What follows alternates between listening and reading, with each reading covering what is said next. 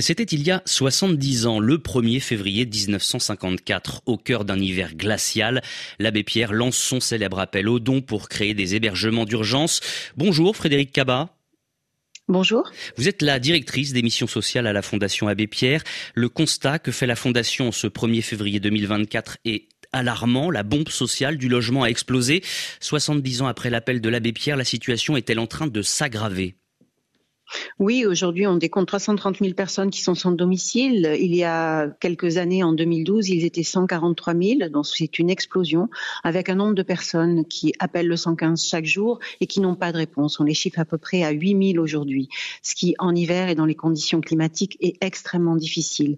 Et puis, c'est aussi un nombre de ménages, plus de 2,4 millions de ménages, qui attendent un logement social et qui, avec la crise sanitaire et l'inflation, ne peuvent plus aujourd'hui se loger correctement dignement, sans accéder au logement très social. Une production en panne et les difficultés s'amoncellent et sont extrêmement euh, difficiles à appréhender et tendent la situation euh, des Français et tendent la situation du pays en matière de logement. Hum. En 2017, Emmanuel Macron s'était engagé à ne plus laisser un seul SDF dormir dehors. On comprend que le, le pari, la promesse n'est pas tenue. Est-ce qu'on peut y arriver un jour selon vous? Bien sûr qu'on peut y arriver.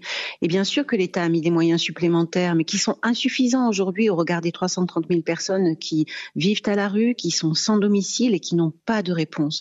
Il y a à un moment donné un effort collectif et un effort de la puissance publique, de l'État et des collectivités territoriales à mettre en œuvre pour éradiquer la situation du mal logement, en particulier pour les personnes sans domicile, mais aussi pour aujourd'hui le thème de notre 29e rapport, la lutte contre l'habitat indigne, qui reste assez invisible aux politiques publiques et pour les personnes de la société. Alors, lors de son discours de politique générale, le Premier ministre a dit vouloir créer un choc d'offres avec les élus locaux. Objectif répondre à cette pénurie de logements. Il veut intégrer les logements intermédiaires dans la proportion de logements sociaux que doivent compter les villes. Bonne ou mauvaise idée selon vous?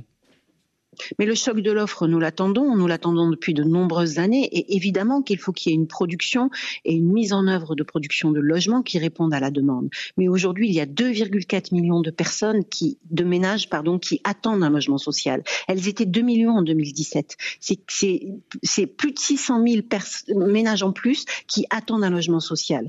Donc, dans le temps où on peut construire, on peut offrir, euh, créer une nouvelle offre de logement, pardon, il faut aussi répondre à l'urgence et il faut aussi pouvoir aider les ménages qui sont dans de l'habitat indigne, qui occupent un logement insalubre et qui aujourd'hui ne sont pas assez aidés, pas assez pris en compte, pas assez accompagnés. Et, la mesure annoncée également par euh, Gabriel Attal euh, de, de, que d'ici à 2025, toutes les communes soumises à la loi SRU euh, devront posséder au moins un quart de logements sociaux sur leur territoire. Il propose d'ajouter pour une part les logements intermédiaires accessibles à la classe moyenne dans ce calcul. Cette remise en question de la loi SRU, est-ce qu'elle est de nature à contribuer à régler le problème ou c'est le contraire?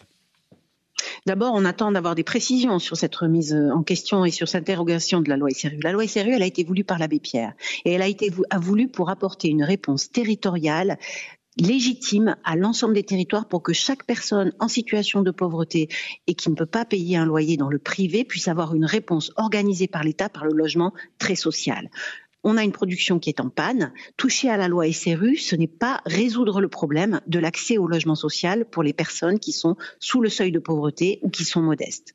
Vous donniez euh, des chiffres, Frédéric Cabat, 330 000 personnes sans domicile en 2024 contre 143 000 en 2012. C'est ce qui ressort de votre rapport annuel. Comment on explique? C'est même plus une augmentation, c'est une explosion. Comment on explique ça? C'est une explosion oui, vous avez raison, c'est une explosion. C'est une explosion qui est due aussi euh, à une crise sanitaire qui a mis en évidence la problématique du logement, qui a renforcé la visibilité de la problématique du logement.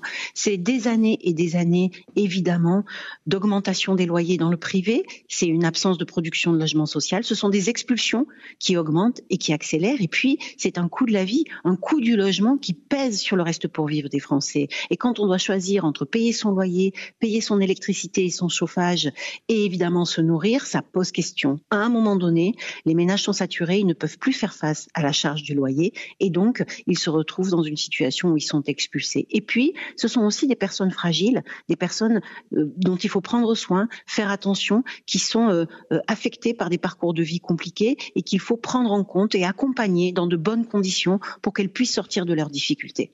On attend toujours, Frédéric Cabat, l'annonce du gouvernement Attal. Il n'y a à l'heure actuelle toujours pas de ministre du logement. Comment vous vivez ça?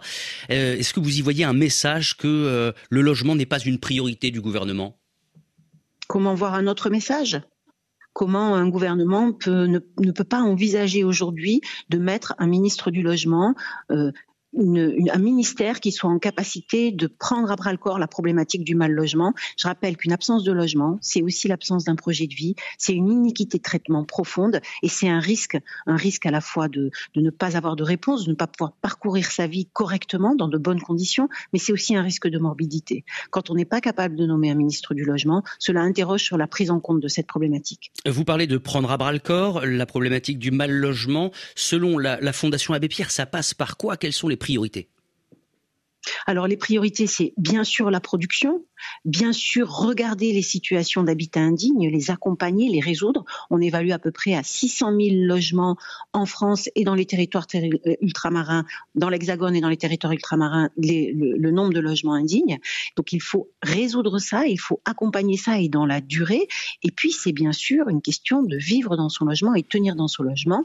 Et aujourd'hui, les décisions qui ont été prises pour l'APL et la résorption et la diminution de l'APL il y a cinq ans ont un impact fort sur la capacité des ménages, des, Français à payer leur loyer chaque mois. Il y a donc une urgence à rétablir l'allocation logement pour que les personnes puissent être à même de payer leur loyer tous les mois. À l'approche des Jeux Olympiques euh, l'été prochain, des sans domicile fixe sont évacués de Paris vers des centres situés en région. Certaines associations parlent de nettoyage social. Vous partagez ce constat?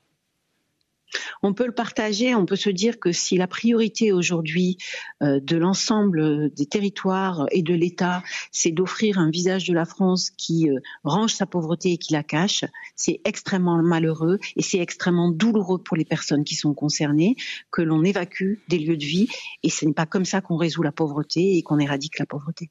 Merci Frédéric Kaba euh, d'avoir accepté notre invitation sur euh, RFI. Euh, je rappelle que vous êtes la directrice d'émissions sociales à la Fondation Abbé Pierre.